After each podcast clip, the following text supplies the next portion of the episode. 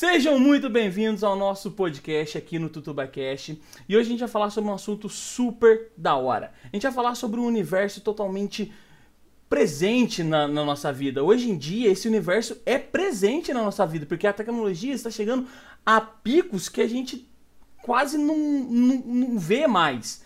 E a qualidade de vida tá acompanhando essa, essa tecnologia? É isso que a gente vai tratar hoje sobre o universo cyberpunk, não é mesmo, Fábio? É isso, Bill. E o céu, sobre o porto, tinha a cor de televisão num canal fora de ar, não é mesmo, PH? Ou então também podemos falar de palhaços cyborgs com granada no nariz. Não é mesmo, Matheus? Pra mim, tudo se resume a nenhum. Muito bem-vindos, aqui é o Bill quem fala e hoje a gente vai falar sobre o universo cyberpunk. Então toca a vinheta e vamos pro papo.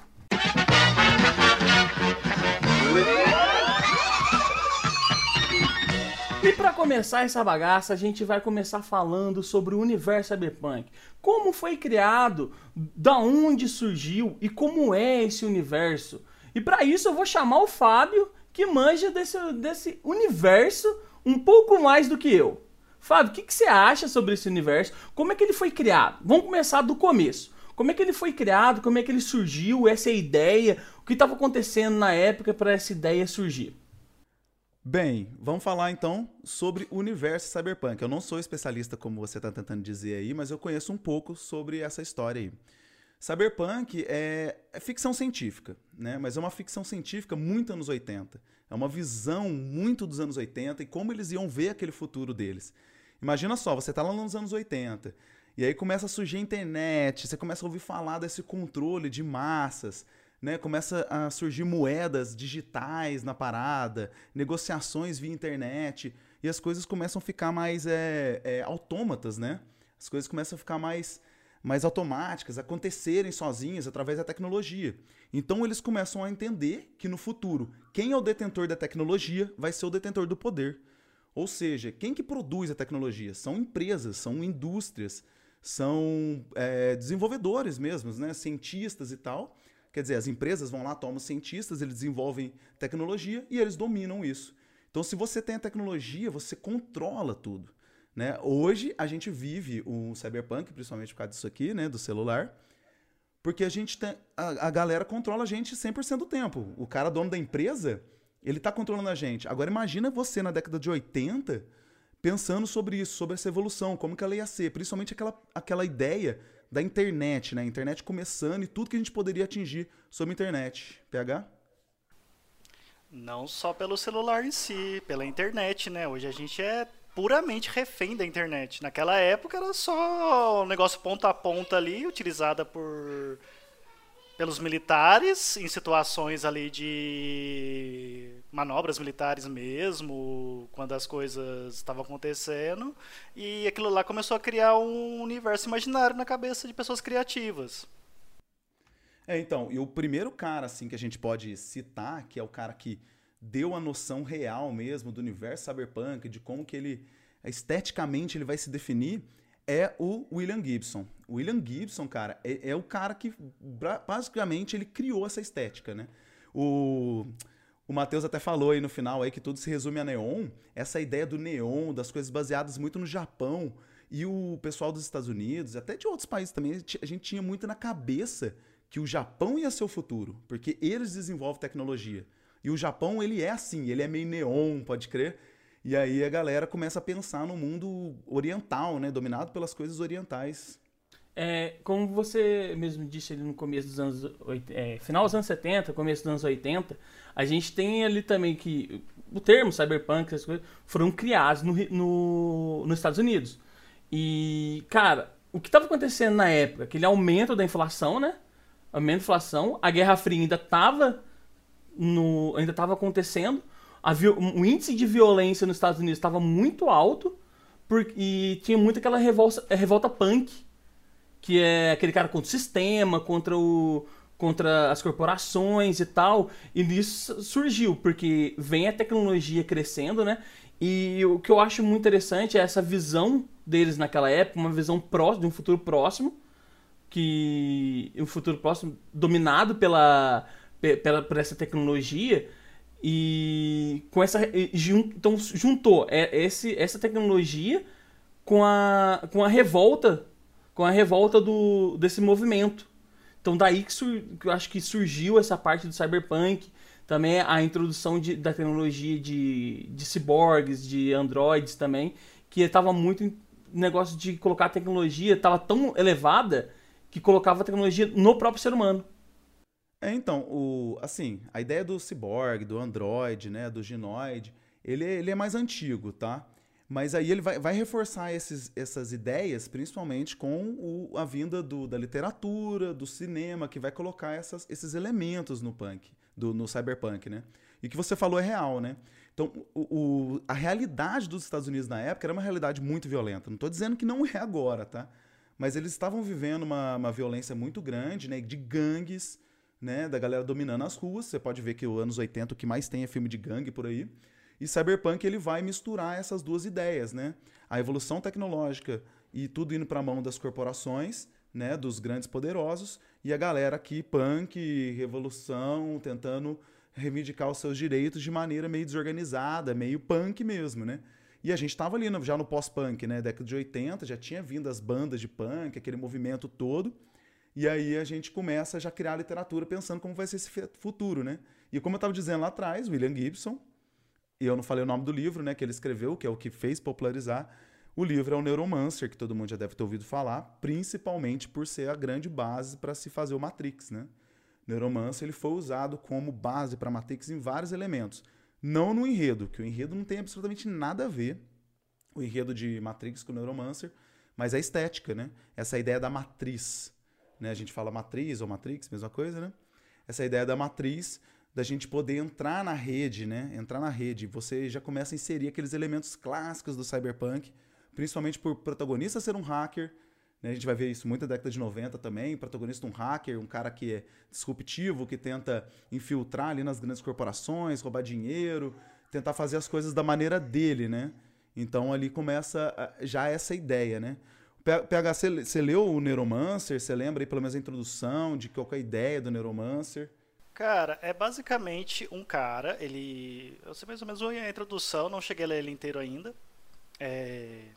O cara ele tinha perdido tudo por causa de ter hackeado um sistema, aí o, acho que foi o governo mesmo, não tenho certeza se foi o governo, se foi alguma corporação. Não, foi, tirou for, acesso foram dele. os colegas dele ali, né? A galera que, que tava junto com ele ali, a galera que contratou ele, não concorda com o que ele fez e aí implanta tipo um vírus nele que buga o, o sistema dele, ele não pode entrar na matriz, né?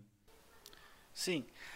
Aí uma samurai de rua vai atrás dele e fala e oferece um emprego para ele que ele pode recuperar o acesso dele à matriz se ele fizer aquilo lá, que era invadir um outro sistema que eu também não lembro, não sei qual é ainda. Eu, eu li um pouquinho, um pouco. Não é uma leitura muito muito fácil atualmente, mas o básico é isso aí.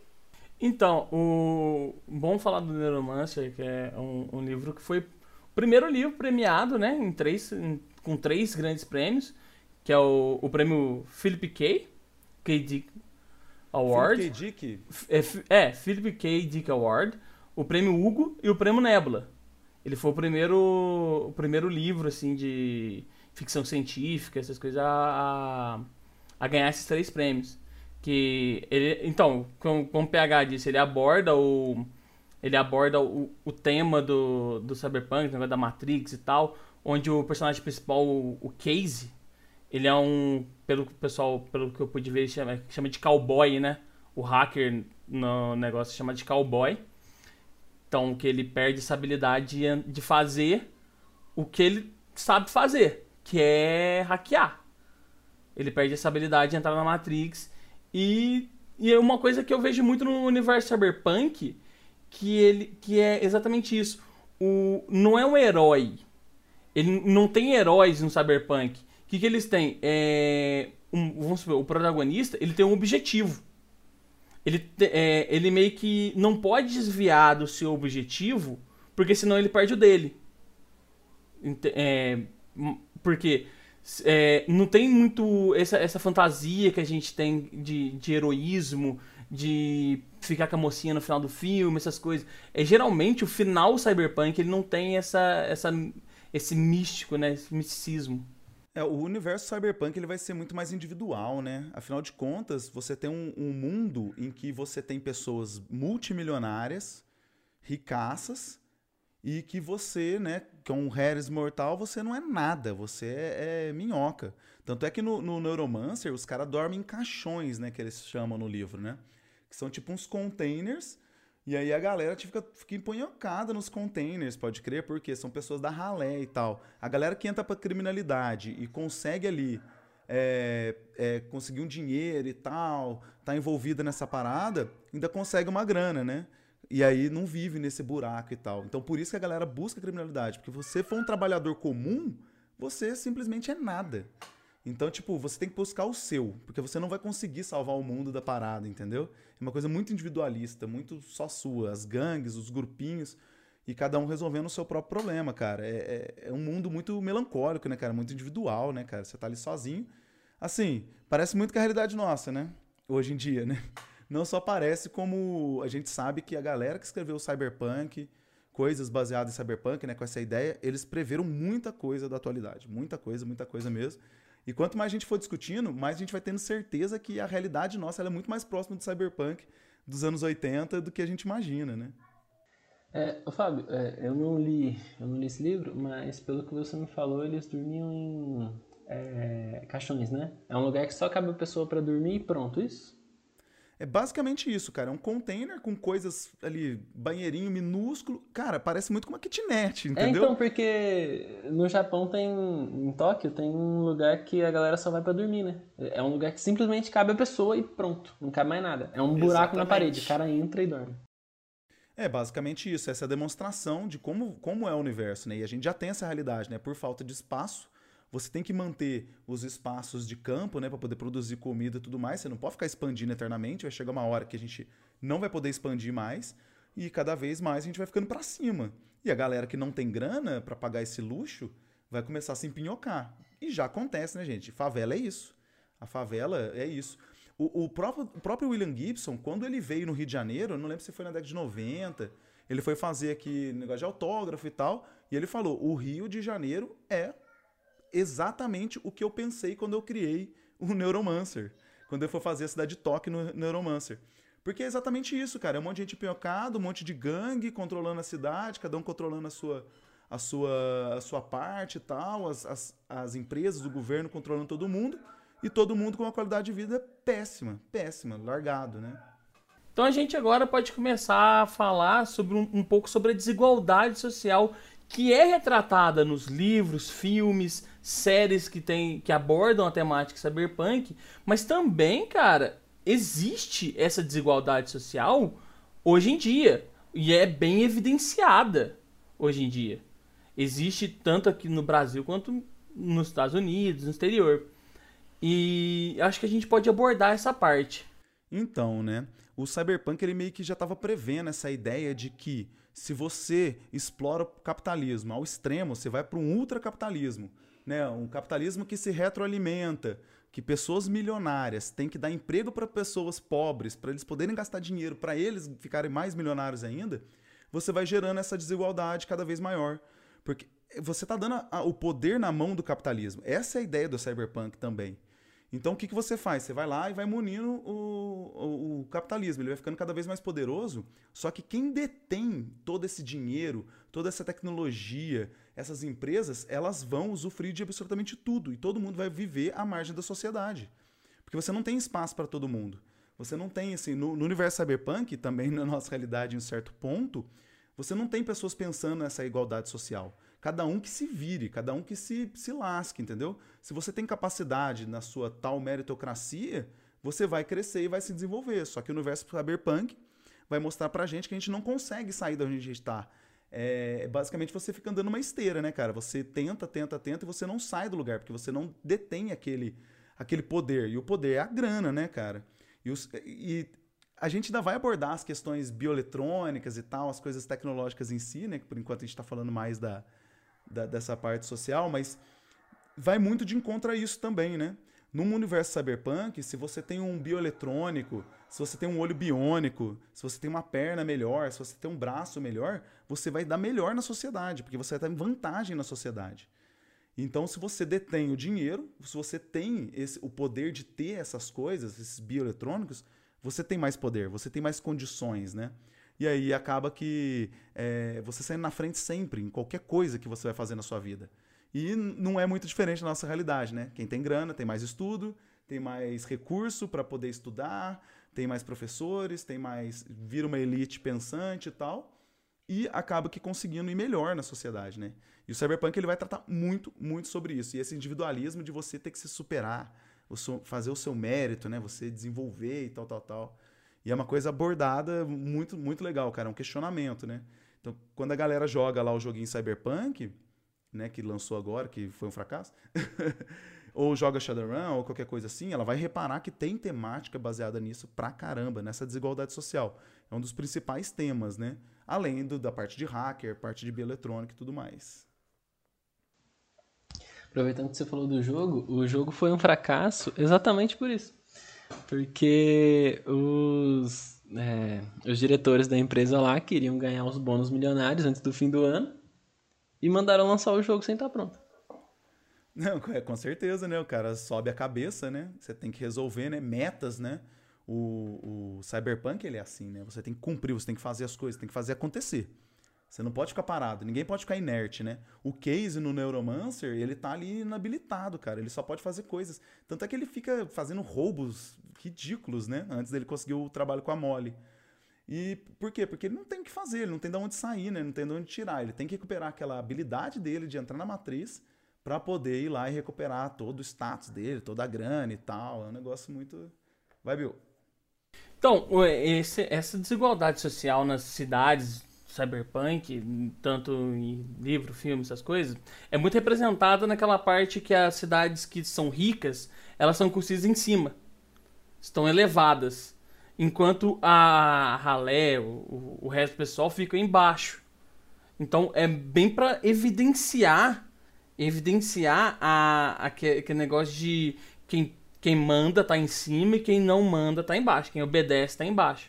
Eu acho que isso foi muito, muito bem observado no cenário que o Cyberpunk traz pra gente. Ele, ele, é, ele muitas vezes não é dito, né? Mas sim mostrado. Sim, tem algumas mídias que mostram ele claramente, né? Tipo, depois a gente vai comentar, mas o mangá Alita, não sei se vocês assistiram o filme, ou viram o desenho, ou leram o mangá, ele é exatamente isso, cara. Você tem uma cidade voadora lá, na casa do chapéu, que todo mundo tem uma vida maravilhosa, né? Aquela ideia do mundo distópico mesmo, né? Todo mundo tem uma vida maravilhosa e todo mundo quer chegar até lá. Né? E como que você chega até lá? Você não, não é todo mundo que vai chegar até lá, são alguns selecionados.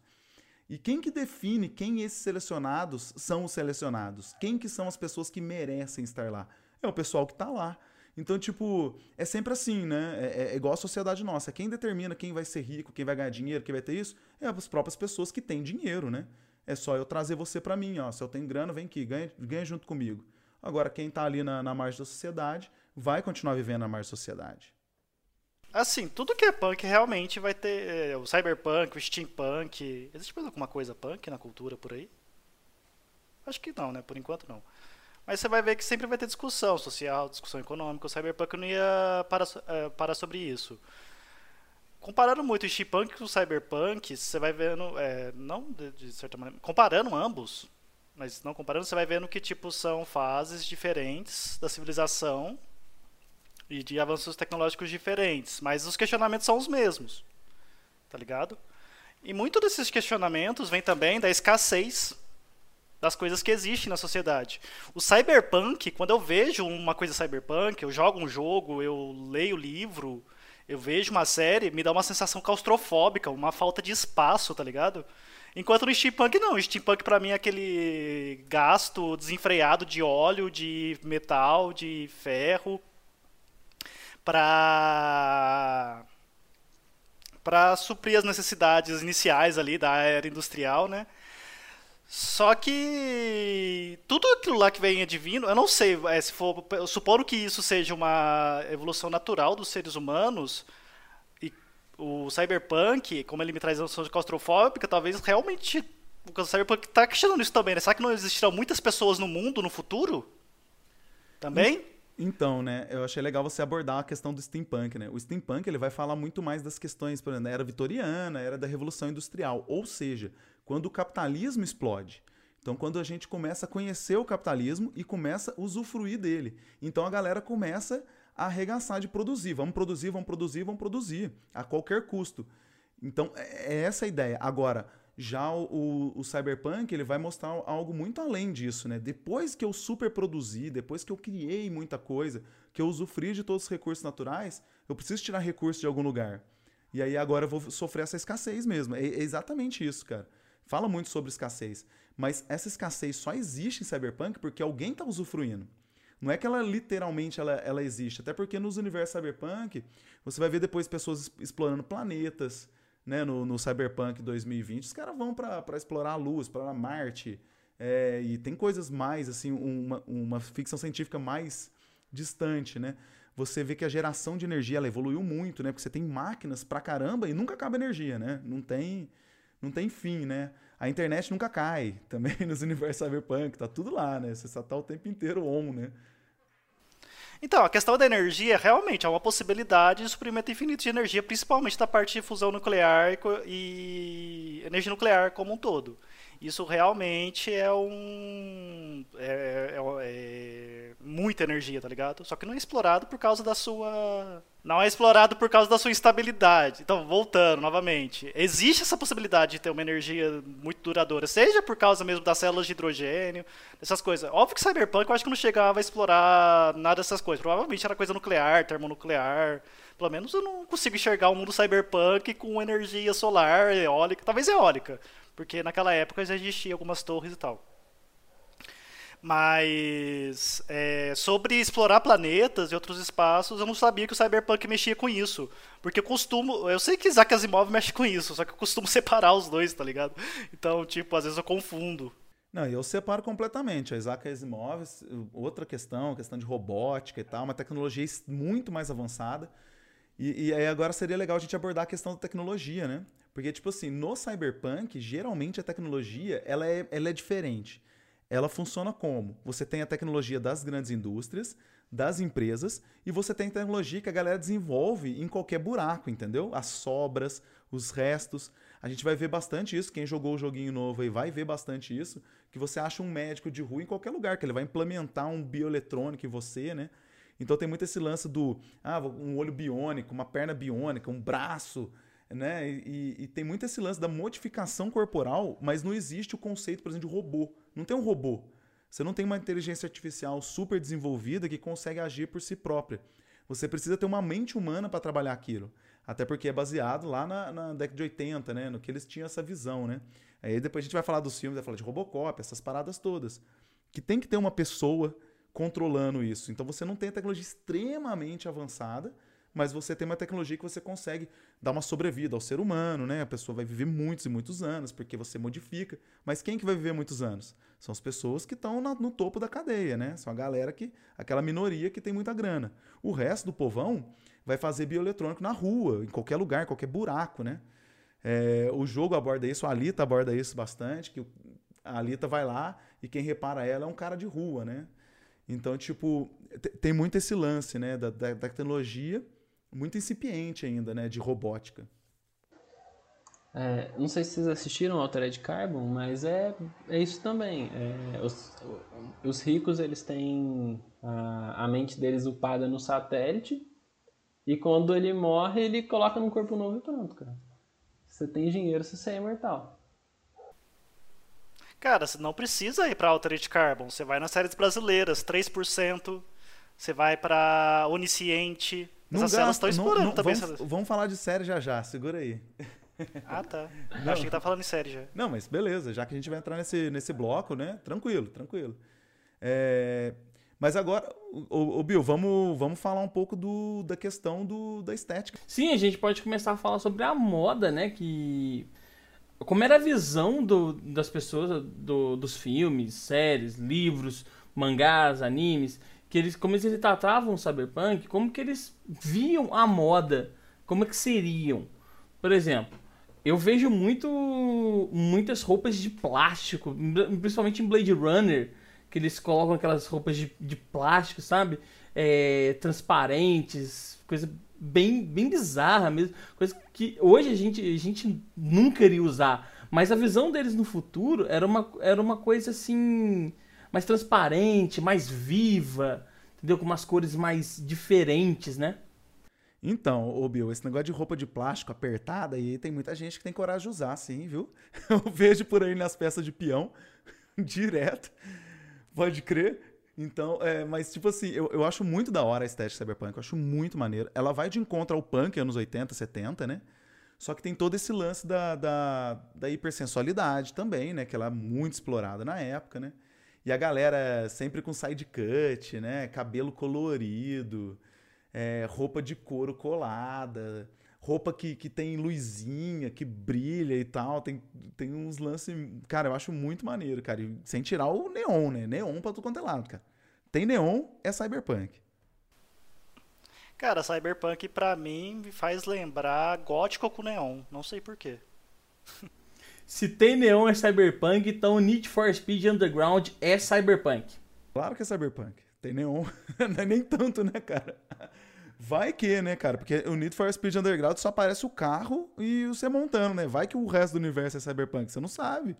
E tem neon pra caramba, né? O que mais que a gente vai falar sobre a estética e sobre essa questão, né? A música, né? Tem a música, né? New Wave, né? Aquela música, é, o teclado, famoso de encaixe, né? Que a gente sempre fala, né? New Wave, o rock and roll, o próprio punk, né? O metal. Eu sempre consigo ver essas músicas, né? De, de encontro com a cyberpunk. Consigo ver. Eu não sei, né? Eu tenho que conhecer mais o universo cyberpunk no Brasil para ver se vai ter samba. Um samba high-tech, né? Não sei, cara. Tem que alguém já bolar um lance assim já da música, que sei lá, me remete a muito eletrônico, técnico, técnico, aqueles eletrônicos com batidão tal. Às vezes um negócio mais calmo, dependendo da situação. Mas muito me traz dos jogos que eu joguei. Então, se a gente, se a gente for ver essa questão da estética e ver o Japão, você digitar qualquer coisa, né? Tóquio de noite.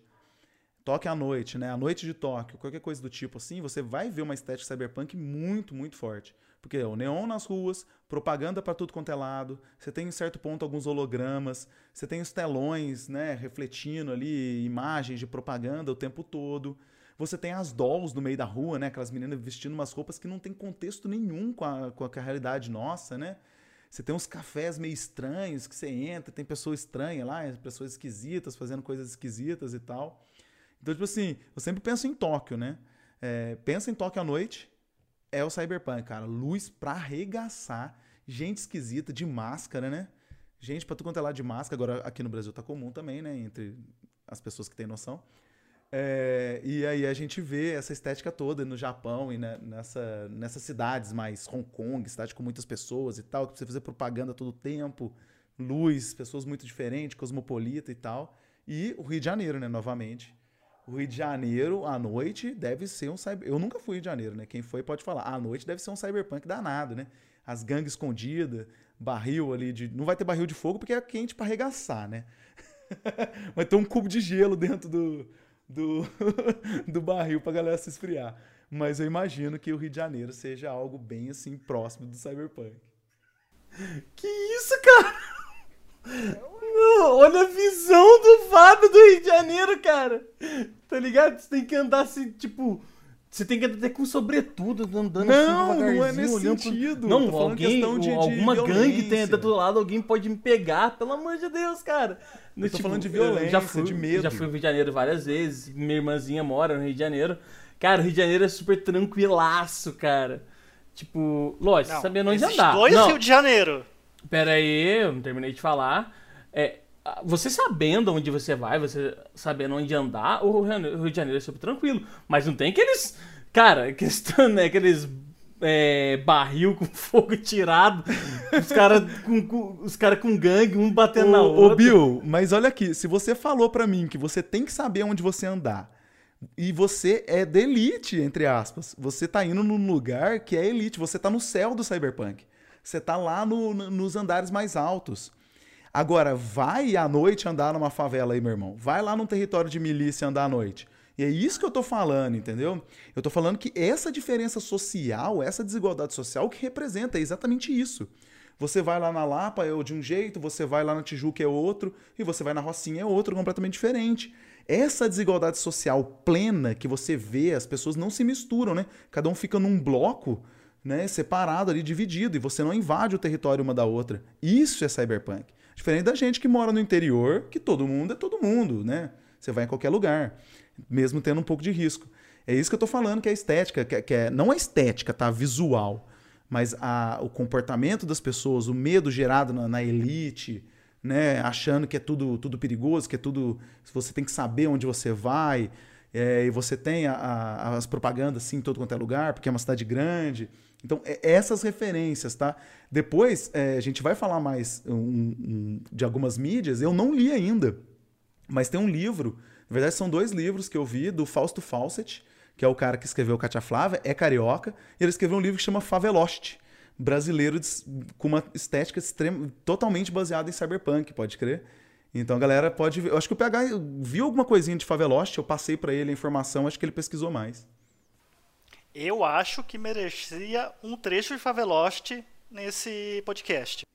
Não, Favelost. Cara, a, a, eu comecei a ouvir alguns audiolivros do Fausto Fawcett e a, o jeito que ele escreve é maravilhoso. Maravilhoso, uma delícia, é gostoso você. Eu escutei, né? Eu vou ler depois. E é gostoso, né? Parece Katia Flávia, sabe? É, ele vai rimando e vai colocando palavras confusas e tal, mas ele vai falar sobre isso. Tem uma cadência. Exatamente. Tem uma cadência gostosa, tem é como se fosse. Ah, é, é, ele sabe brincar com as palavras. É, dizem é que, ele é, que ele é o maior escritor cyberpunk do Brasil, né? E o Fausto Fawcett, tipo, o cara que escreveu o Katia Flávia, calcinhas cometíveis. e por aí vai. Então, Bill, é nesse. Calcinhas velhas. calcinhas bélicas, calcinhas bélicas. E é nesse sentido que eu tô falando, o Bill, que é cyberpunk, tá? Não é necessariamente, né? O que você imaginou aí. Sim, sim, não. É que eu achei engraçado o jeito que você pegou e pintou o Rio de Janeiro, tá ligado? não, mas tudo bem. Tudo Estereotipei bem, no último, mas não é assim não. Sei que não é, gente. Sim, Tem não. Tudo quanto é coisa. Então acho que a gente pode ir pro bloco 2.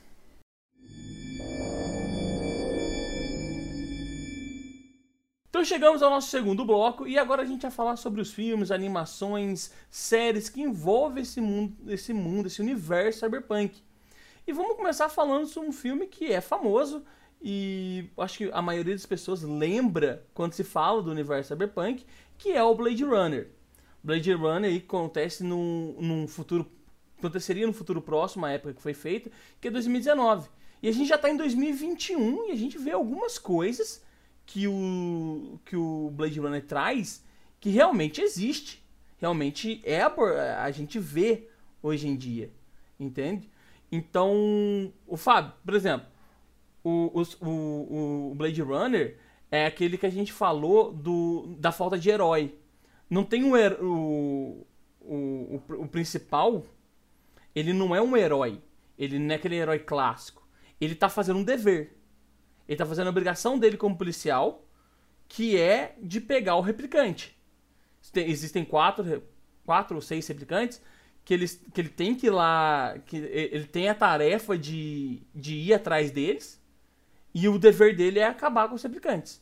para ele poder viver a vida dele. Então, Blade Runner é um filme que você falou aí que ele é famoso, né? Mas na época ele não fez tanto sucesso, tá? Ele foi meio que um fracasso no cinema. Mas ele, ele é um dos filmes que criou essa estética toda, né? Você vai conseguir ver no, no, no Blade Runner é, os bastante neon, as propagandas rolando a todo momento, o, a estética da, da vestimenta que a gente já citou tem ali. Só que o Blade Runner, ele é um pouco mais moderno, né? um pouco mais evoluído a tecnologia, porque aí a gente já está tratando de exploração espacial, a gente está tratando de androides ou genoides né? totalmente é, é, bioeletrônicos. Você não tem ali um, um, ser humano que foi usado nem nada, ou não, não mostra isso, né? A gente não entende isso, pelo menos no primeiro filme, né? Depois do segundo a gente vai ter umas controvérsias e tal.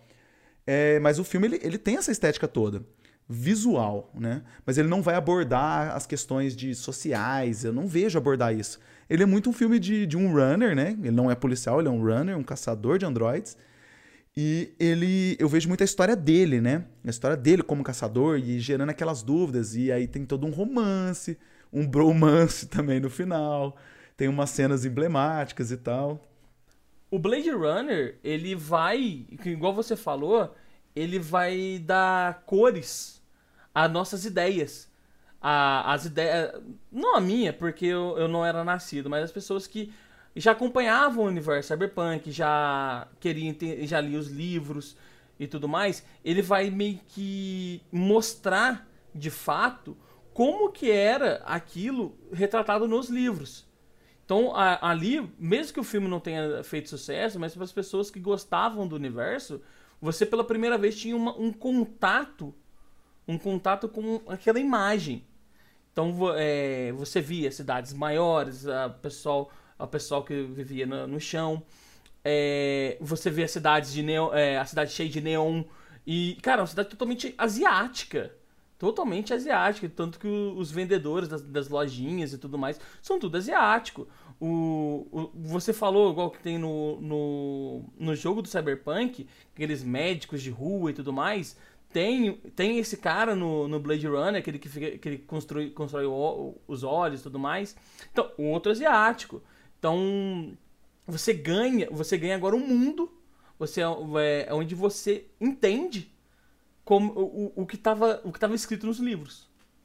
É, então, assim, você entende o que estava escrito visualmente no Neuromancer, mas acho que a galera sabe, né? O, o, o, Blade Runner é baseado num livro do Philip K. Dick, por isso que existe o prêmio, né? Porque é um cara renomado da ficção científica.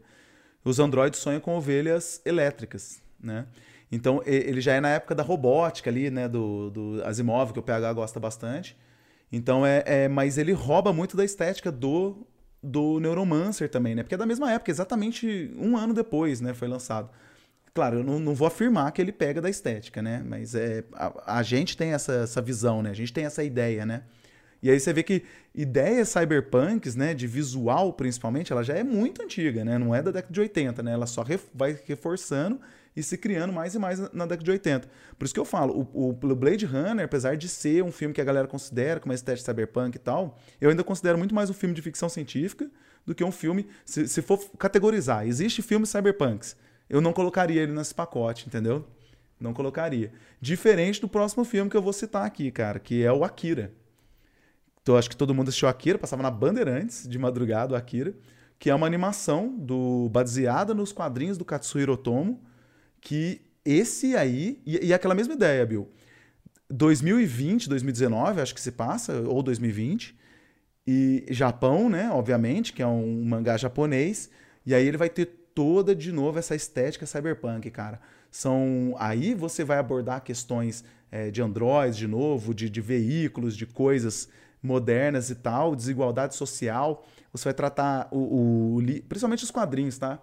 é muito mais tratada a questão do, das gangues, né? De como os adolescentes se comportam naquele futuro distópico, né? Como que eles se comportam, eles são viciados em drogas.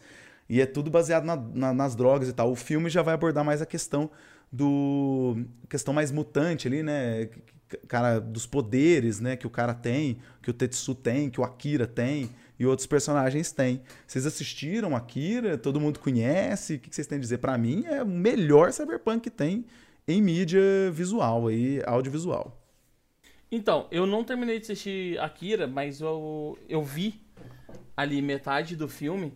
E é um filme realmente muito bom. É um filme que você imerge ali num, num mundo com é, é, no mundo cyberpunk, mas ele, ele é bastante político, além do, do, do, do que você falou ali de de ter esse negócio de poder e tudo mais, que tem, é, é um negócio japonês, então o, ja, é, o japonês tem esse, essa fixação por poderes e tudo mais.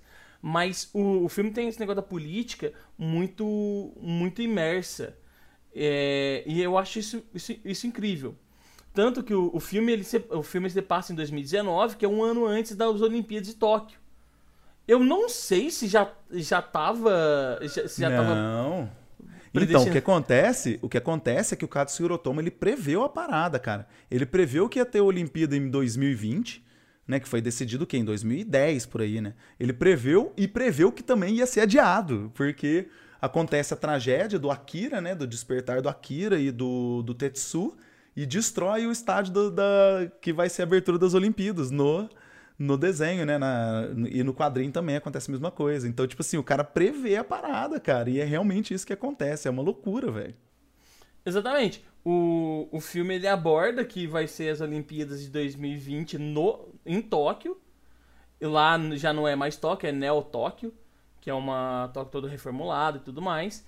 E o. e acontece que ele já fala que vai ser, vai ser no que vai ser em Tóquio a, a Olimpíadas e tudo mais. Tanto que tem um, um, um, o governo fica falando lá várias, é, várias vezes que não pode deixar as coisas acontecer e tudo mais, por causa das Olimpíadas que, que vai acontecer em 2020, que acaba não tendo. E olha que coisa maluca, hoje em dia tem, é, era para ser em 2020 a, as Olimpíadas e não teve, não foi porque destruíram o o estádio, mas porque teve essa, essa pandemia. Olha aqui, só uma pergunta. Vocês que estavam assistindo aqui, ou já leram. Ele tem muita discussão, é, discussão existencial também, ou é só o...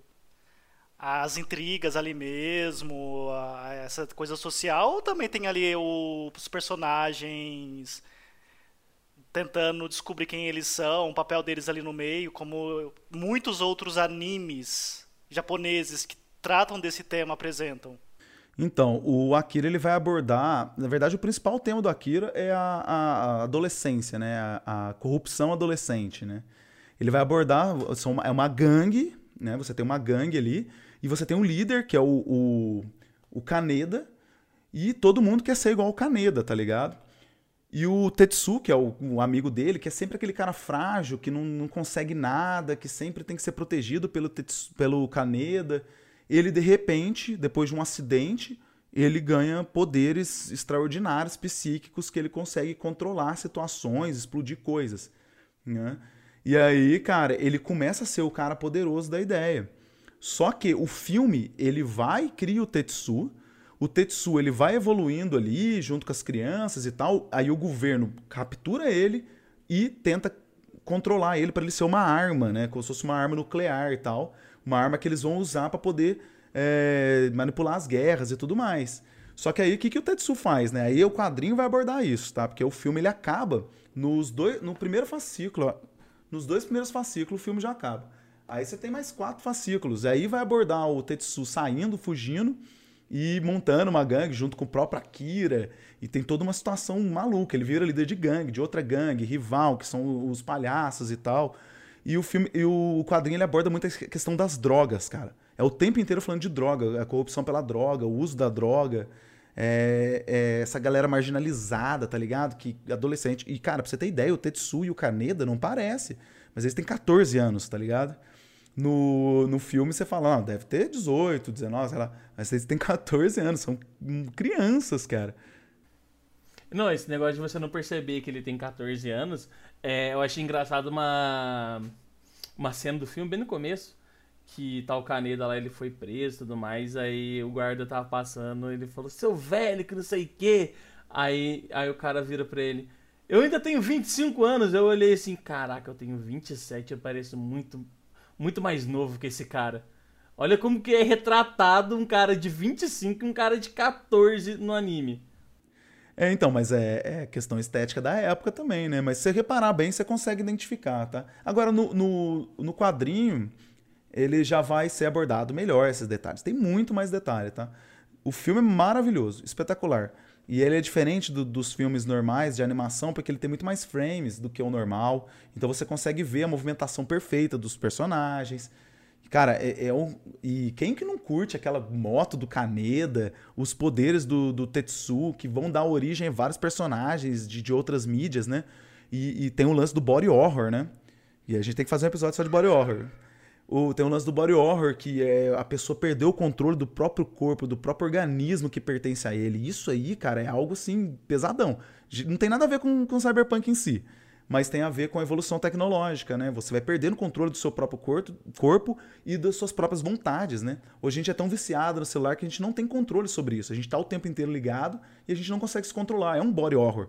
Você não controla o seu corpo, parece que você está é, você tá fora do corpo, né? Você não tem controle sobre ele. Ele vai agindo, agindo, agindo e você não sabe o que fazer, cara. E, e o Akira aborda também muito sobre isso. é demais. Eu falei bastante sobre Akira porque realmente eu, eu gosto muito de Akira e quem não assistiu, assista. Quem não leu, tiver a oportunidade de gostar de ler a, a, os gibizinhos aí japonês, leia. Então também tem o, o, Ghost in the Shell, que é um, um anime feito pelo Masamune Shirou, né? Em 1989. Ele, ele aborda a história de uma major, que é a Matoko Kusanagi. E, e, cara, o que eu acho muito interessante no universo do Cyberpunk é como eles veem um futuro bem próximo. Só Blade Runner, Akira, eles viram tipo 20, 20 anos, 30 anos no máximo na frente do, do tempo deles. Esse também é um futuro próximo, um futuro mais próximo nosso, por exemplo, que vai acontecer em 2029. E, você vê que, que é um futuro próximo e é um futuro onde eles veem que praticamente tudo é errado, né? Toda tecnologia, esse negócio que, que esse corporativismo, tecnologia, empresa, parece que ele vai tom, vai vai criando uma bola de neve, vai ficando tão grande e aí, ao mesmo tempo tão rápido vai dominando o mundo, né? Então, Ghost of the Shell ele aborda é, essa história da da, é, da Matoko, né? Que Makoto. Matoko ou Makoto. Ah, eu sempre, sempre tinha na cabeça que era Makoto. Pode chamar de Major. Ela é, é chamada de Major, não é? Fala da Major. É... Então, fala a história da Major e ela é, uma coisa interessante que no começo ela vai sendo criada, né? Que ela é, ela é totalmente robótica. Mas ela vai sendo ela vai sendo criada, tudo bonitinho, colocando as partes. E ela sai da, daquele líquido da água, né? É, e se transforma na, no Android, perfeito. É, então, o, o, lance aí do, do Ghost of the Shell, eu até tem quadrinho também, já li, mas nossa, faz tanto tempo que eu assisti o desenho, o quadrinho, não assisti o filme. Mas tem muita coisa do Matrix que vai roubar, esse lance da água, dos tubos, a estética é muito da hora do, do Ghost in the Shell. E, e por que que chama Ghost in the Shell, né? Você tem essa, esse fantasma dentro do nosso ser. Né? Então, a casca do Ghost in the Shell é o android, mas por dentro você tem a alma humana. Então, o que acontece? A Makoto, ela era uma humana antes dela ser aquele android, aquela ginoide, né? Que, que feminino. Então, antes dela ser aquele ginoide, ela era a Makoto, a real, a policial real que eles implementaram. É muito perto de Robocop, assim, a ideia. Então ela vai começar a ter lembranças, vai ter flashes e tal. E basicamente a história é ela trabalhando como policial. São várias historinhas curtas, né, no, no, no quadrinho. Eu não lembro no filme, agora você tem uma história longa, assim. Mas no quadrinho são várias histórias curtas, ela trabalhando como policial e abordando isso. O, o escritor, né, o, o, cara que desenhou o Ghost in the Shell, ele é um putanhão de ma massa maior, né? então o, o, desenho, né, o quadrinho, ele é muito erótico, o filme também é muito erótico, e o, e o filme que eu falo, o desenho, tá? Filme animado. E o filme, lançaram um filme também, né, cara, que bem polêmico com a Scarlett Johansson, né? Escolheram uma personagem interpretada por uma estadunidense, não sei se Scarlett Johansson é dos Estados Unidos, mas uma pessoa ocidental interpretando um, um, um, japonês, né, que não pegou muito bem, né, cara. E eu não assisti o filme ainda, tá? Não sei se alguém já assistiu. É bem questionável a qualidade dele, não vale a pena. Assiste o desenho, o, a animação de 90 e alguma coisa que é melhor. E além da animação, tem uma, tem, tem uma série animada também. Eu não assisti, eu só li tem os quadrinhos. Tem uma série nova agora do Netflix também. Então, eu, eu li os quadrinhos, eu, são dois fascículos que lançou aqui no Brasil. Não lembro se é J, pela JBC. E pode comprar no link da Amazon. E, e, esses quadrinhos da JBC, o primeiro é muito louco, cara. O Ghost Shell é bem legal, apesar de ter umas apelações meio eróticas. Agora, o segundo é apelação total e é horrível, é horrível. É uma das piores coisas que eu já li em revista em quadrinho da minha vida. É o segundo fascículo do Ghost in the Shell. Agora, o, o filme, né, a animação, ela aborda muito mais temas do que o quadrinho. O quadrinho ele é aventura ali, ação da, do, do que da parada. Ele aborda essa questão do, do, da alma presa dentro de um androide e tal, esse lance todo filosófico. Mas o lance do Ghost in the Shell é a estética dele. Então, Fábio, o que você estava falando do do do Ghost in the Shell, da, que tem algumas tem a, a, a, é um apelativo, né, sexual. O, o primeiro, o primeiro né, foi escrito pelo. Foi, foi animado tudo mais, mas foi escrito pelo, pelo principal, né? Pelo criador do Ghost of the Shell. Mas eu não sei se foi o segundo. é, o mangá, ele tem uma cena de sexo da, da Major com mais duas mulheres. Mas sexo explícito. Sexo explícito. Mas não, mas não no filme, no mangá. Mas ele foi feito por um cara que desenhava rentais. Não, o, o escritor do Ghost in the Shell, ele é, um, ele é o cara que escrevia rentais. Sim. Ele escrevia rentais e depois ele foi fazer o Ghost in the Shell. Então por isso tem essa estética tão assim também, é apelação. Só que ele mesmo tem uma. A, a versão que eu tenho ela é revisada, ela tem menos cenas. Só que no segundo fascículo, né, que são vários mangás, né, ele é, nossa, aí já é só apelação, é só, só isso, não tem mais nada. É, não aborda mais nada e, e não, não vale a pena. Pega o primeiro fascículo, é muito bom, não chega aos pés de Akira como mangá, tá? O filme, o Ghost of the Shell é muito bom, a animação é muito bom, muito boa mesmo. Mas o mangá, eu falo pra você, não, não é a obra-prima não, tá? É, igual você disse, o, a animação, se a gente for é, levar em conta, não a história, não o negócio, mas a animação, o jeito pra época, como foi feito, tudo, a estética, é maravilhoso. Não, a estética é linda, linda demais. É, é, é, é mais uma coisa que, que criou esse imaginário nosso, neon, esse, esses maquinários, né, as armas e tal. coisa de louco, cara, muito louco. Eu quero abordar um outro filme aqui, cara. Posso abordar já? Não, o que eu ia terminar de falar pra você é que o. O Ghost of the Shell, uh, o mangá, ele aborda 10 missões, né? 10 missões da Major. E o filme aborda uma só. Ah, então. Esse, Mas esse é não bem, tá tanto... é bem explorado. É bem explorado. Eu não vi o filme, eu só vi resenhas e tudo mais. Mas falo que foi muito bem explorado. Foi aquela uma hora. O filme tem uma hora e 22 minutos, mas de uma hora e 22 minutos bem explorados. Então, ó, o próximo filme que eu quero faz, falar, cara, é um filme assim. Não é, não é todo mundo que, que ouviu falar dele, não. Mas, cara, na década de 90 ele fez um certo sucesso. E é muito bacana. E quem jogou Cyberpunk novo vai ver uma referência direta nele. Chama Estranhos Prazeres, cara. Ó, depois vocês dão uma pesquisada. É um filme que vai. Que, o, o que, que é esse lá, essa parada de estranhos prazeres? Eles criam uma tecnologia que eu consigo sentir o que uma pessoa sente. E no, no jogo Cyberpunk tem as neurodanças que você implanta em você e você consegue ter, sentir o que a pessoa sentiu. Então, você vê uma pessoa sendo assassinada, morta, você vai sentir como é morrer. Então, é, você vai ver um, um, Cara, coisas mais hediondas possíveis. Estranhos prazeres vai lidar sobre isso. Então é como se fosse um snuff movie, cara, só que feito de um implante, né? Você coloca um aparelho na cabeça e você sente tudo que a pessoa sente. Então a pessoa assassina alguém, você sente o, o que a pessoa sentiu a assassinar. É, cara, e usa tecnologia. E, cara, é muito, muito louco a ideia do filme. E no, nas neurodanças do Cyberpunk 20, 2076, né? Aborda isso aí também. Cara, e eu acho uma temática muito legal para explorar e foi pouco explorada, né, cara? Só conheci esse filme Estranhos, Prazeres que o cara. Aí, a história do filme, basicamente, ele vai usar um maquinário desse aí e ele descobre que uma amiga dele é assassinada e aí ele vai atrás do, dos criminosos que estão fazendo essas neurodanças é, com crimes, né? Com prazeres absurdos, que é como a pessoa se sente ao morrer, como as pessoas se sentem a matar, como a pessoa se sente em qualquer situação. Aí vocês imaginam aí o que, que pode ter no filme, tá? Procurem Estranhos Prazeres, o filme é da década de 90. Eu acho que ninguém aqui, além de, de mim, viu esse filme. Eu vi quase na época. Mas ele tem essa estética cyberpunk também, bem incipiente, mas a ideia do, do, do eletrônico fazendo isso, essa mudança na, na, na, nossa mente, ela é cyberpunk, cara. É muito maneiro. Assista esse filme.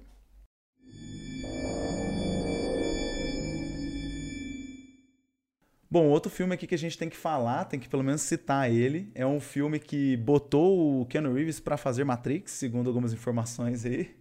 É o Johnny Mnemonic, não sei se vocês já ouviram falar desse filme, que é esse nome maravilhoso mas ele é baseado também em um conto do William Gibson. Então, assim, o criador lá da estética cyberpunk, e aí aqui ele, ele vai dar origem a um filme, né? A gente não tem um filme do Neuromancer ainda, mas nós já temos um filme do Johnny Mnemonic. Filme no meio da década de 90, quando o, o nosso... Nossa, esqueci o nome dele. O Keanu Reeves estava bombando, né? E aí ele fez esse filme. Basicamente, a história é que o Keanu Reeves é um pendrive e ele tem que levar um, um ele tem que levar uma informação, né? Ele tem que segurar que essa informação chegue do outro lado. Então esse é o trabalho, o trabalho dos mnemônicos, né? Cara, e o filme é porra louquice total, meu irmão. É golfinho hacker, é entrando na matriz naquela computação gráfica da década de 80. Cara, é, é cara, é porra louquice demais, velho. Só que assim, tem tudo de Cyberpunk, principalmente depois que foi gerado nos jogos de RPG, né? Você tem o grupo de incursores, né? Você tem a, a o hackerzinho, o, o, cara que é o que dá informação, que é o Johnson. Você tem, cara, você tem assim estereótipos assim, você consegue ver um grupo de RPG, parece que eles escreveram quando eles estavam jogando RPG, tá ligado? O roteiro é baseado no, no, no, no William Gibson, né, no conto de Johnny Mnemonic, mas ele tem muitas coisas diferentes. Você ia falar, Bill? Não, eu fiz uma pergunta pra você, você falou pra mim, eu acho que eu esqueci. Quantos kbytes que ele podia carregar de informação? Cara, eu, eu vou ter que pesquisar, mas é coisa 2 kbytes, não era? É, é, coisa ridícula. Tipo, na, na época era coisa pra caramba, né? Sim, lógico, na época era coisa absurda, mas ele conseguia carregar 2 kbytes de informação, né? Cara, é isso. Mas, cara, se a galera quiser assistir um filme que consegue divertir, que hoje você consegue ver, tem que. Ah, essa questão social das empresas, né? De usufruir do, do, ser humano, de sugar ele, isso tudo tem no Johnny Mnemonic, tá? Então, ah, e uma coisa que todo mundo tem que prestar muita atenção nesse filme, que você tem um fanático religioso também, que é outro clichê nessas, nessas histórias, né, distópicas, e quem interpreta é o Dolph Lundgren, exatamente, Dolph Lundgren interpreta um fanático religioso cabeludo, que é o vilão do filme, e é maravilhoso, já vale por isso, tá? Quem manja de Dolph Lundgren aí vai curtir pra arregaçar. Você sabe quem é, Matheus, o Dolph Lundgren? Você tá reconhecendo? Você, o Matheus tá fazendo o um movimento com a cabeça aqui, mas ele não conhece. Eu achei que eu tava mutado, não, não conheço não. o Dolph Lundgren é o cara que fez o He-Man, cara. É o cara que fez o, o Ivan Drago contra Rock Balboa. Ah, cara, nossa, esse cara. esse cara. Pesquisei ele aqui. Que da é. hora, é. mano. Ah, e ele que faz o, o fanático do Johnny Mnemonic. Bom, outro filminho aqui que a gente tem que abordar, né? Filminho não, né? Filmaço, né? O Robocop. Vocês acham que o Robocop ele é cyberpunk? Vocês têm alguma. É, algo a acrescentar? Ué, você levando em conta que é aquele negócio de implementar partes robóticas no ser humano, o Robocop é a essência disso. O Robocop é a essência disso. É tu... Mas o que eu acho interessante do, do Robocop é o que você tinha dito do Akira que é você pegar um, um ser humano e transformar ele numa, numa máquina para vencer guerras. Que é a ideia básica do, do, do Robocop. O Robocop foi feito, ele, foi feito para que isso aconteça. Para você ter vários soldados que, que não sejam destruídos facilmente e que, que e sejam obedientes a, um, a, a uma pessoa, a, a alguém, para você ter controle e ganhar guerras. É a ideia do Robocop. Não, e o Robocop ele tem todo esse lance que é uma empresa, né, que faz aquela tecnologia e manipula tudo. No final tem até esse conflito, né? Robocop vai lá no final matar o dono da empresa, né? Então tem todo esse conflito entre empresa, entre e o filme é violento para arregaçar. Eu gosto muito do Robocop. Depois virou coisa de criança, né? Mas o filme era violentíssimo, cara. Lembro que ele vai atirar no cara, estoura o saco do cara. E a morte dele, ele morre de um jeito terrível, terrível. No final, o cara cai num barril de, de, de ácido. Nossa, cara, é, o filme. É... E, e, nessa mesma seara do, do Robocop, tem outro filme do mesmo diretor que é o. o... Cara, o, o, filme com o Schwarzenegger, cara, dele, vocês lembram? Quer ver? Vou ver aqui qual é o nome do filme aqui, ó. Quer ver? Caramba, eu cliquei aqui no lugar errado para ver o nome do filme. Aí tudo bem, né? o filme é o Vingador do Futuro, né? Porque tudo na época tinha o nome do futuro, né? E o Vingador no Futuro é com o Schwarzenegger, que ele vai lá para Marte. Vocês lembram disso, desse filme? Que tem a mulher com três seios? e, e, ele também vai abordar isso, né? Caraca, do nada. Ah, Paul Verhoeven. Sem ler, eu lembrei. Paul Verhoeven. Esse diretor, ele sempre aborda essa temática da, das propagandas. Você vê que no filme do Robocop fica aparecendo umas propagandas aleatórias, uns jornais aleatórios, no, no, no Viajante do Futuro, Vingador do Futuro também. Vingador do Futuro? Falei certo agora? Ele, total, é, é, o nome do filme em inglês é Total Recall. Pronto, matei a pane aqui. É isso mesmo. E o Paul Verhoeven faz esses dois filmes que tem também essa, essa temática. E o Total Recall é muito louco, né? Porque aí a, o Celinho falou de novo da transhumanização aqui com a gente no chat. E o Total Recall, ele, ele vai implementar na pessoa algumas memórias, né? Tipo assim, eu quero ir pro, pra praia, eu nunca fui, não consigo ir. Eu vou lá e compro um implante eletrônico que vai me implantar lembranças de que eu fui à praia e eu vou viver aquela felicidade de ir à praia, tá ligado? É, é basicamente um Instagram de hoje, né? Eu vou tirar foto aqui na frente de alguma coisa aqui bonita pra fingir que eu, que eu curti pra arregaçar aquele lugar. E o Total Recall vai falar sobre isso e tal. E aí tem um lance que eles implementam a vida inteira do cara. E aí, tipo, eles trocam a memória do cara por completo, ele vira outra pessoa e ele vive em outra realidade. E é bem legal também, fica a dica, Total Recall, que é do mesmo diretor do Robocop, quem não assistiu. Que é o mesmo diretor de Tropas Estelares e outros filmes desse estilo aí, galera. Voltou melhor, a imagem é melhor. Gostaria de fazer uma pergunta. Diga. Eu não sei, hum, realmente eu não tenho certeza. Não sei se vocês assistiram um filme com o Stallone chamado Demolidor. Já assisti Demolidor, eu também acho que é um tanto quanto Cyberpunk, mas É, aí cara. já é uma já é uma utopia, né? Uma distopia bem classiqueira mesmo, né? Sim, porque mostra aquela a- uma sociedade lá que tá que tava precisando, que- quer dizer, tá gangues e tudo mais pra ir contra o sistema e ele é congelado na, na, na época dele, é descongelado no futuro próximo, onde tá tudo dominado pelas empresas, tudo mais, pessoal Tudo pessoal bonito, rica. tudo perfeito, né? É, tudo lindo, perfeito. Aí vem esse- esses, essas gangues, esses punks, né? Essas gangues. Do é, esgoto, tentar- né? Eles vivem no esgoto. Dos- é, eles vivem no esgoto e tudo mais. E ele, cara, vai lá e. Tipo, na hora que ele vê que, na verdade, esse, essa, essa revolta não é pra ir contra o sistema ou contra qualquer coisa. É pra comer. É pra ter alguma Sim. coisa pra alimentar. De tão é o mínimo, né? Mas você não falou da melhor coisa nesse filme, cara. Que é o Stallone brigando com as Snipes. Eu ia abordar agora. Não, o, Stallone brigando com o Wesley Snipes, tipo, cara, ele, ele andando num carro de, do século XX, o cara do século. O cara com o Snipes com o carro do século XXI, tirando na roda, cara, só. Inflar a roda. A roda volta a inflar e a dele não. É muito. As, eu acho, e- cara, e- eu acho muito legal. e as três conchas, você já sabe? Oi? As três conchas. Não, não sei. Você não lembra disso no filme? Cara, eu assisti há muito tempo, eu não reassisti há pouco tempo. Eu lembro, eu lembro disso. Esse filme aí dá pra divertir um pouquinho, sim, cara. Mas eu acho que ele tem um pouco, sim, da, da ideia, né, cara? Principalmente essa desigualdade social e tal, né? Não, não tem como fugir, né? E agora, por último, ó, que eu, de filme aqui que eu vou citar, que eu tô meio. Eu tô falando filme pra arregaçar aqui, mas é um filme que eu indico pra todo mundo, não é um filme longo, japonês, chama Tetsu. Tetsu. E, eu acho que eu acho que não é de graça esse nome, tá? Ele tem um, uma- um body horror bem forte. Ele é um filme de fix, é, meio cyberpunk, com body horror.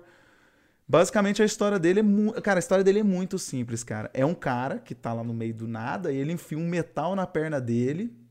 E aí ele tá andando no meio da rua e é atropelado pelo Tetsu. E aí esse cara só olha pra ele, velho. Só olha.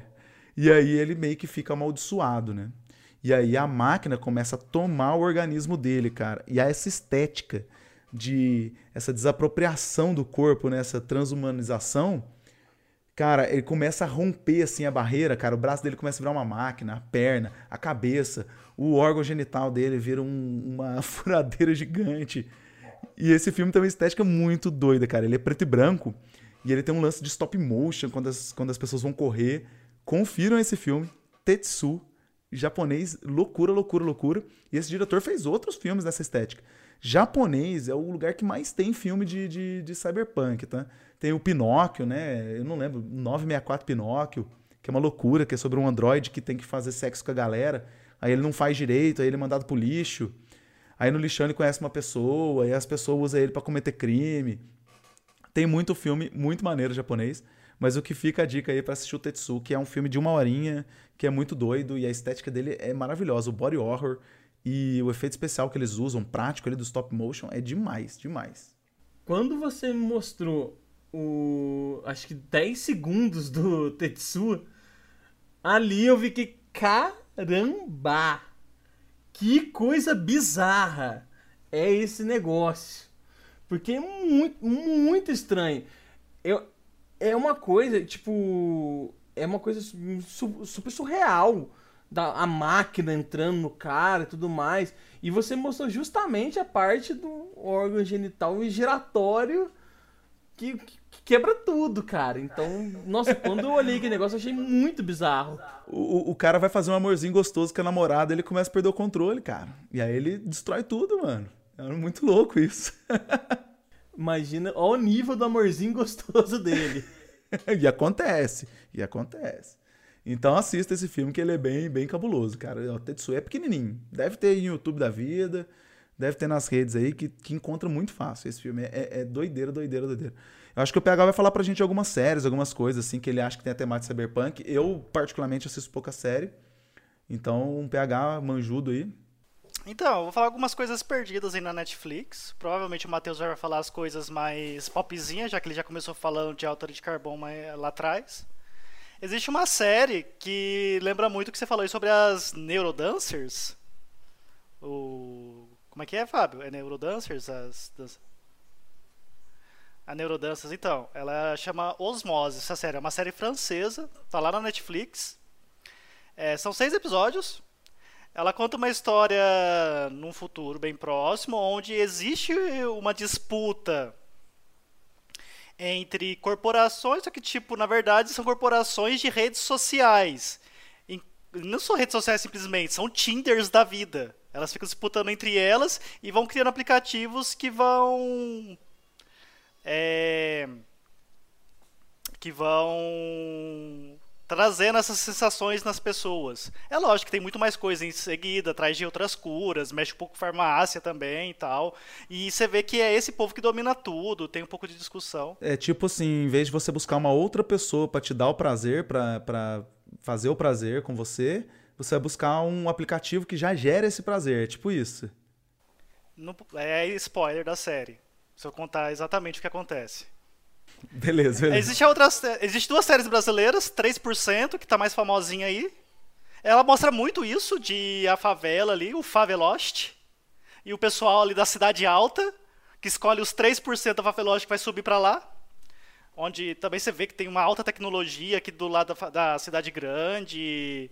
Tem ali a discussão, né? Você fala, são o pessoal da cidade grande que escolhe através de os seus testes bizarros que você não sabe exatamente o que está provando e vão se mostrando ali que tipo não tem regras os testes, simplesmente você precisa só ganhar eles. Sim, mas olha chega aqui, até lá. Só para perguntar, mas assim, tô vendo que é bem admirável o mundo novo, né? Bem Huxley, né?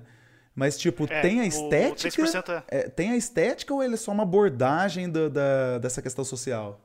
O 3%, ele tem quatro temporadas. Eu achei a primeira e a segunda. A segunda temporada, ele foca muito na cidade alta. Você vê muito dessa coisa de alta tecnologia.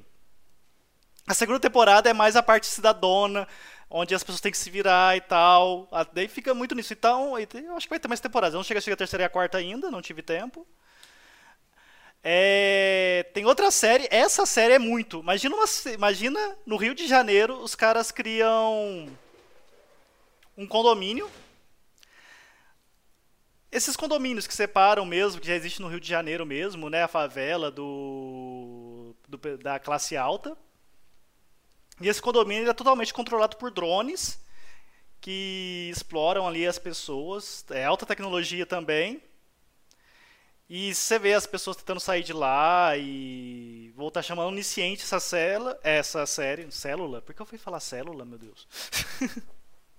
Essa daí é uma são duas séries brasileiras. O Brasil tá até fazendo bastante força nesse lado aí, mais perdido aí. Eu, eu vou assistir essa segunda que você falou aí. O 3% realmente não me atraiu na época que eu vi, porque eu achei bem assim clichê na, na história. Mas essa, essa aí eu achei que deve ser bacana, hein? Uhum. Essa é bem rapidinho também, é minissérie também. São seis episódios, primeira temporada, acaba rapidinho. Mas é bem. Não é tipo assim, tem ali os seus questionamentos suas coisas, mas tudo volta muito para questionamentos mais. Não chega até totalmente a estética.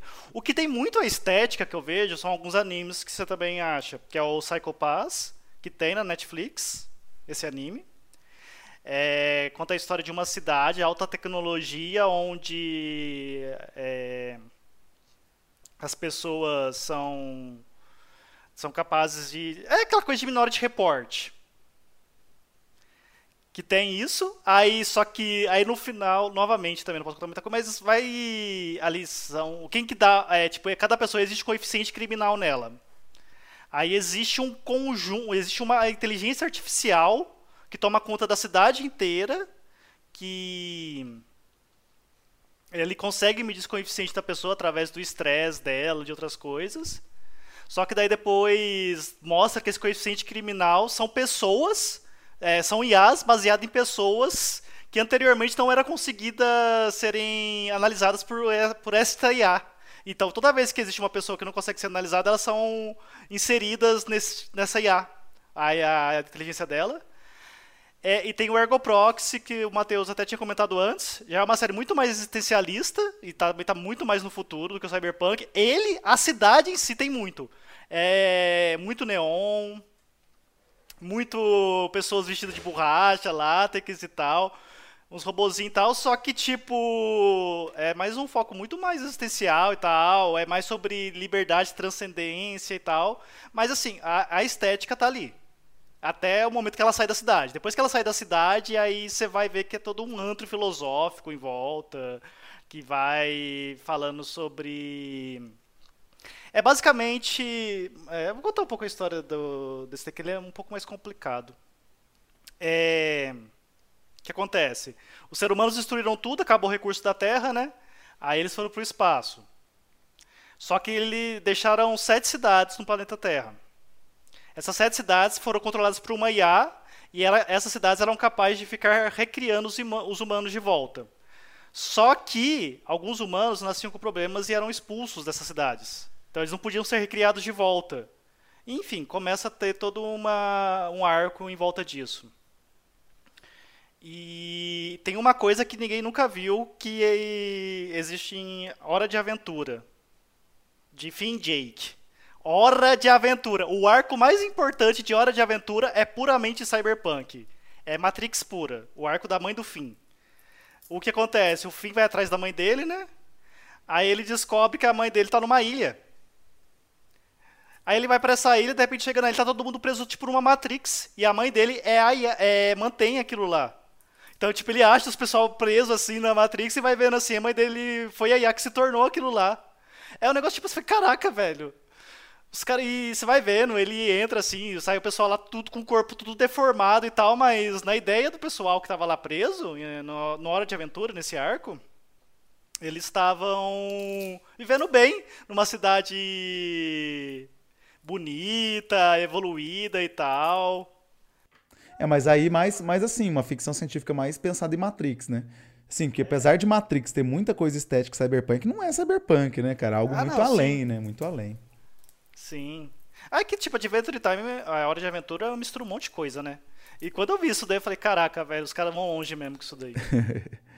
ah, eu assisti o Altered Carbon. Na verdade, eu não terminei de assistir. É, eu tenho algum problema com o tema cyberpunk. Eu acho que é a estética não me agrada. Então eu começo a assistir e dropo. Os animes eu fiz isso. Ergo Proxy, o Ghost in the Shell. O filme do Ghost in the Shell eu não assisti também, esse com a Scarlett Johansson. Eu comecei a assistir e dropei. Eu não consigo assistir, eu começo a assistir e. e desligo. O, o, o, o Matheus, ele tá aqui para representar as pessoas que estão escutando o podcast e tão puta. não, não tô puta, eu gosto de ouvir, mas eu, a estética não me agrada, eu não consigo assistir. Entendi. Não, não é por causa das histórias, é, é a estética.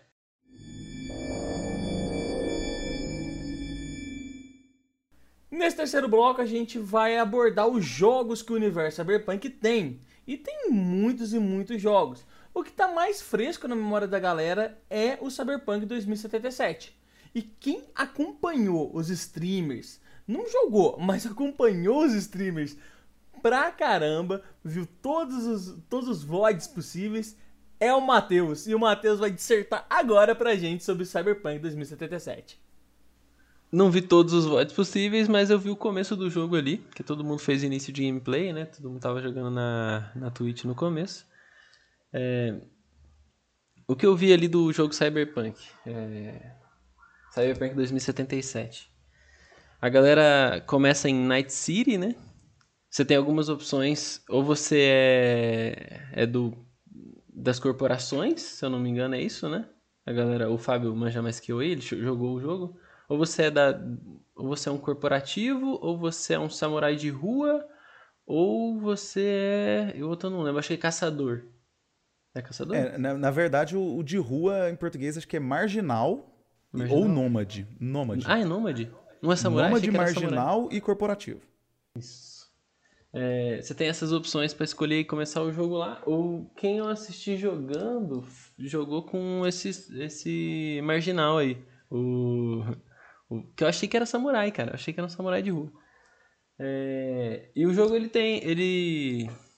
É, eu assisti muito pouco, então não tem muito o que falar do jogo. Eu, na verdade, eu não gostei muito. tava comentando com o pessoal aqui, eu não, go eu não gosto muito do tema. É, mas na onde eu assisti o jogo não bugou muito. E eu não tenho muito, realmente não tenho muito o que falar. Não, não gostei muito da, do jogo. Esse é, o, esse é o meu problema com esse tema. Isso Cara, que dá alguém querer forçar a pessoa a falar. Não, nem isso não. É que falou, mano, eu zerei o jogo assistindo. Não, eu assisti, assim eu assisti, eu assisti o começo do jogo. Aí ali. eu pensei que ele ia falar assim, não, cara, o jogo aborda um tema tal, que não sei o quê. O jogo você começa fazendo isso, uma hora você vai encontrar certas pessoas. Mas, ah, cara, tem a presença especial do Bozo, do, do, do, do, Zob, tem a, tem a presença do Keanu Reeves. Tá, então você já falou tudo. Cara, tá valendo, tá valendo. Aí ele começa assim.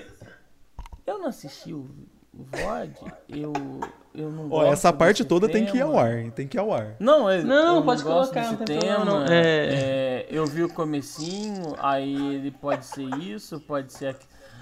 Mas que cara sem é, vida! Como, como que, não, como que inicia o jogo é importante, mano. É. Não, tranquilo. As opções relaxa. que você tem de escolha você lá quer reformular? Você quer reformular o jeito que você Eu acho que ficou bom, cara. E não vai falar nada diferente. É, é o que eu tenho pra falar, bro. Ficou bom, ficou bom. Ficou engraçado. Maravilhoso. Deixa eu concluir aí, só pra não ficar no vácuo. Então, não, tranquilo. Então vamos, vamos começar aqui. Então, eu joguei, né? O, o Matheus falou aí das três carreiras, né? Eu fui de nômade. Mas a história é basicamente a mesma. O personagem principal seu é o V, e você tem que fazer uma missão que é pegar um objeto lá na Torre Arasaka. Os caras te pegam, juntam você lá, te dão uma grana e falam: faz esse trabalho que vai ser o trabalho da sua vida. Você vai ganhar vida fazendo esse trabalho. E você é tipo um runner, assim, né, do, do Shadowrun, você é tipo um, um cara incursor, né, um cara que vai fazer esse tipo de trabalho, um mercenário. É isso que você é no jogo. E aí você vai lá, faz esse trabalho na Arasaka, e aí começa o jogo, aí vem um spoiler, né? E aí vem o lance da transhumanização de novo.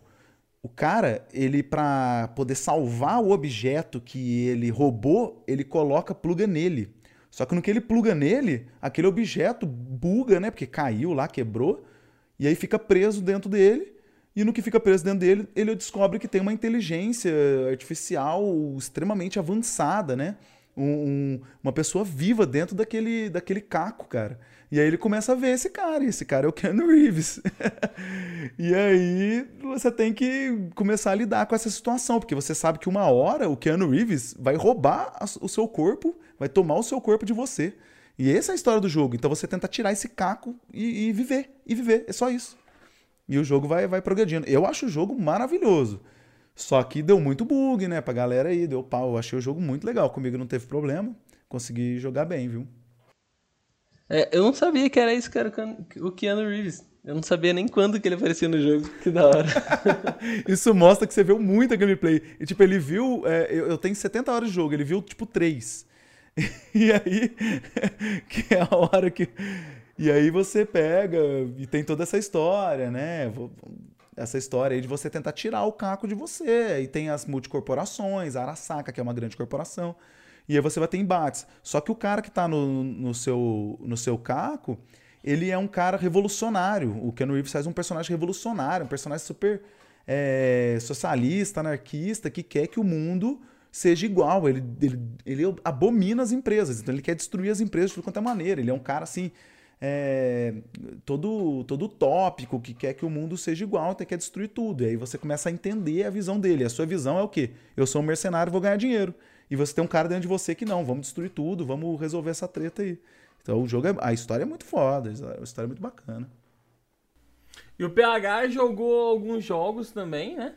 Deus Ex, Final Alguns Fantasy. Não, só um. Não, Final Fantasy jogou.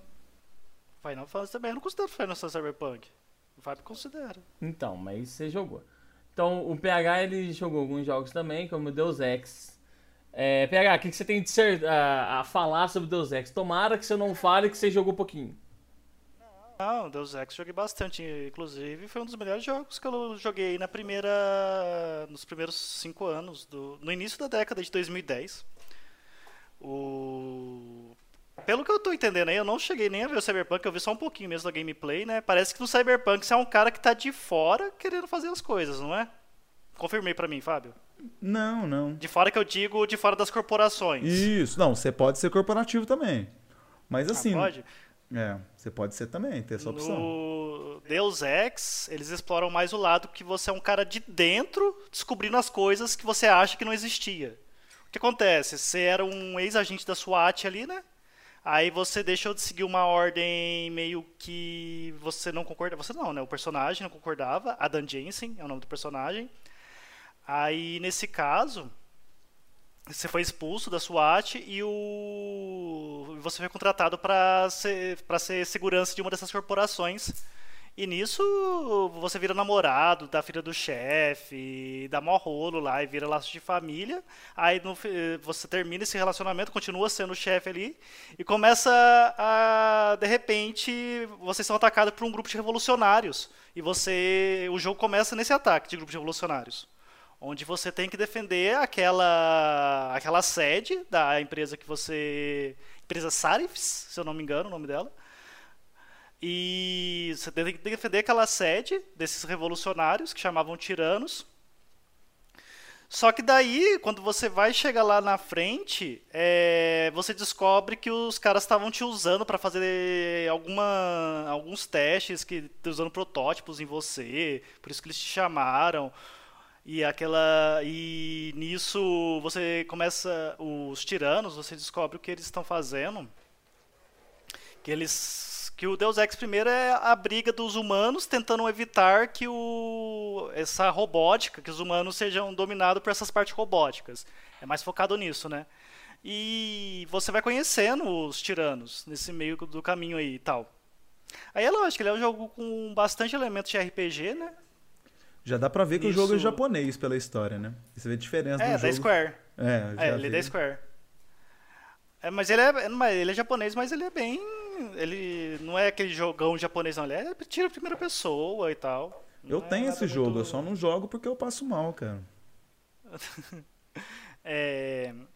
E você vai indo, né? Você vai descobrindo as coisas novamente, né? Como você disse, como qualquer coisa japonesa tem mais um. É, muito mais uma, um questionamento existencial do tipo, vamos substituir o humano por máquinas, colocando essas coisas nele, do que explorando mesmo a parte social, que parece que é o que o Cyberpunk está fazendo. O Cyberpunk faz os dois, faz os dois. Faz os dois? É que tem muita Deus história, Ex né? mais nisso. É. Tem muita história paralela, Cyberpunk, é gigantesco o jogo. E para finalizar, a gente tem o Fábio falando sobre Shadowrun e Final Fantasy também, né, Fábio? Cara, na, na verdade, antes, Bill, vou, vou quebrar um pouco a sua, a sua fala. Eu queria só citar um jogo aqui, o Snatch, Snatcher, que é um jogo do, do Kojima, que famosão aí. E é um jogo point and click, que você praticamente é texto, história, cara, saca um vídeo. Eu nunca joguei, mas saca qualquer vídeo aí no YouTube e assiste vídeos desse jogo. Vocês vão ver que a música é muito doida, ela é tipo retrowave mesmo e tem todo o lance cyberpunk, toda a estética. Eu não joguei ainda, vou correr atrás de jogar esse jogo. Saiu para Sega CD, saiu para PC lá na década de 80. Sobre o Final Fantasy VII, eu, eu. Cara, Final Fantasy VII foi um Final Fantasy que eu não zerei, mas eu joguei bastante ali, até metade do jogo. E eu acho que ele não tem necessidade. É mais steampunk, mas ele tem um pouco ali da ideia social e tal abordada nele. Então acho que, que é bacana, que é uma, uma experiência, né? Que tem parte de máquina, tem cara com mão de, de, de arma e tem essas paradas, né? Que tem essa mudança corporal. É, e sobre Shadowrun, que eu queria falar, além dos jogos eletrônicos, tem vários jogos eletrônicos de Shadowrun, tem do Super Nintendo, tem de Mega Drive, é, você tem Shadowrun Returns, você tem vários jogos, vocês podem pesquisar aí, para mim o melhor do Super Nintendo, o primeirão lá. É, falar mesmo sobre o universo de Shadowrun, que eu acho muito bacana. Shadowrun ele é um jogo de RPG originalmente, de RPG de mesa, em que você cria um personagem que é um incursor das sombras. E esse jogo ele mistura é, cyberpunk com fantasia. Então lá você pode criar um orc, que é um, um hacker. Você pode criar um, um, troll fusor. Você pode criar um anão que é um, um, mago, que tem magia também, né? Que é um mago, assim, é, xamânico.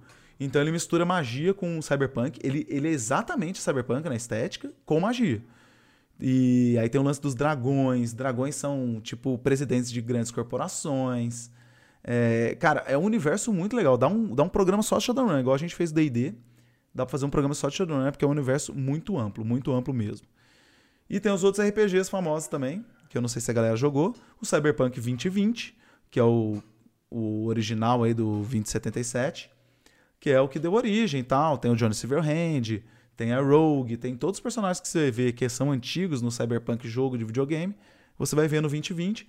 E é aquele cenário, aquele cenário que a gente vê no jogo novo é o cenário do, do RPG. E ele tem um sistema próprio que é muito legal. O Shadowrun tem um sistema próprio, muito complicado. O sistema do, do Cyberpunk 2020 é um pouco mais fácil. E, por último, o último jogo de RPG, GURPS RPG, é o GURPS, né, Cyberpunk, que foi como eu conheci o universo Cyberpunk. A primeira vez que eu joguei foi GURPS Cyberpunk, que é basicamente é o sistema de GURPS, para quem conhece aí, que é um sistema genérico que você pode criar qualquer sistema, só que já desenhado para o universo Cyberpunk, com toda essa estética e tal, com todo esse visual, baseado em outras coisas Cyberpunk, Blade Runner, tudo que a gente citou por aí. Eu acho que, acho que é isso, né, de jogo. Não sei se eu tenho mais algo a dizer, né? É, realmente. Eu não não acho que eu não joguei nenhum jogo assim com temática bem cyberpunk. Vi algum, alguns, alguns jogos pela Twitch, igual Cyberpunk e tudo mais, mas não cheguei a jogar nenhum. Então acho que agora chegamos aos agradecimentos. É, PH, suas considerações finais. Eu agradeço a quem esteve aí até agora, essas duas horas e 11 minutos de live. Repito que eu não estava preparado para live de podcast, me pegaram de surpresa. E esqueci de falar só mais uma coisa, também recomendo Borderlands. Ele tem muito essa coisa de corporações e pessoas sendo exploradas e tecnologias, que é outro jogo também, de tiro em primeira pessoa que passa mal. Então, ele também fala bastante, só que ele é mais zoeira mesmo e é só matar bichinho mesmo. Ele não tem nenhuma discussão nem nada não. E valeu. Então, Matheus, suas, suas considerações finais, por favor. Agradecer a todo mundo que ficou online aí. É, acho que eu vim para fazer representatividade aqui, né? Galera que não gosta muito do tema e vai escutar porque foi muito interessante. O Fábio falou muito bem, o PH falou muito bem e o Bruno levou muito bem a live aí também, que falou muito pouco o Bruno nessa live. E por último, vamos, vamos ouvir o Fábio agradecer a todo mundo. É, agradecer a todo mundo que ficou até agora no podcast. Se você quiser acompanhar aí, na, a gente está fazendo em live na Twitch. Acompanhe o Game Shark oficial na Twitch, que a gente grava lá. E a gente está tentando fazer o, uma coisa entretenimento da hora aí para vocês curtirem bastante. Sei que faltou muita coisa, né? Eu não falei de Brasil, é, sei lá, não, falei, não falamos de Exterminador do Futuro, que é um pouco cyberpunk e outras coisas. Mas é porque é muita coisa, é, é muita abordagem. E agradecer a todo mundo, muito obrigado. Quem esteve na live aí comentou e ajudou a gente na temática. Eu acho que a gente abordou bacana demais. E cada vez melhor. Semana que vem já tem outro. Muito obrigado a todo mundo que ficou aí até agora. Muito obrigado a você, ouvinte, que está nos ouvindo em, em qual seja a plataforma de podcast da sua preferência. É, estamos encerrando mais um TutubaCast. Se a gente deixou de falar alguma coisa que você acha realmente importante, mande e-mail pra gente, é, é tutubacastoficial.gmail.com ou mande no, nas nossas redes sociais através do canal do Game Shark. Arroba Game Shark Oficial é o nosso Instagram. Ok? Então, mais uma vez, muito obrigado e até a próxima.